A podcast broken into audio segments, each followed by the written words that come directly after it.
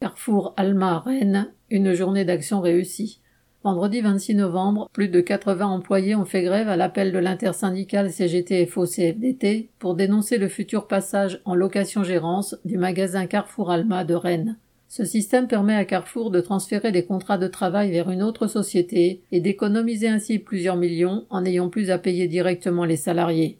Le repreneur, quant à lui, a l'obligation de se fournir principalement chez Carrefour et doit reverser une redevance sur son chiffre d'affaires ainsi qu'un loyer, les murs appartenant toujours au groupe. Carrefour est gagnant sur tous les plans.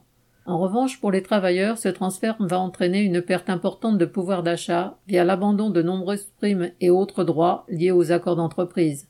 Il va également contribuer à la dégradation des conditions de travail du fait de la suppression de nombreux postes par le locataire gérant.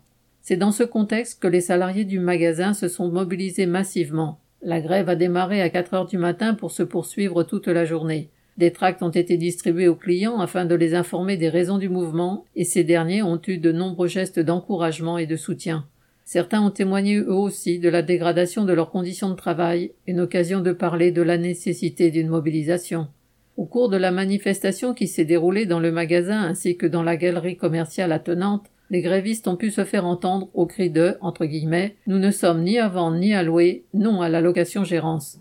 En milieu de matinée, une assemblée générale a permis de faire le point sur la situation et de discuter de la façon de poursuivre la mobilisation. Les grévistes savent qu'il faudra continuer à mettre la pression pour ne pas être les perdants des manœuvres de l'entreprise et du futur locataire gérant.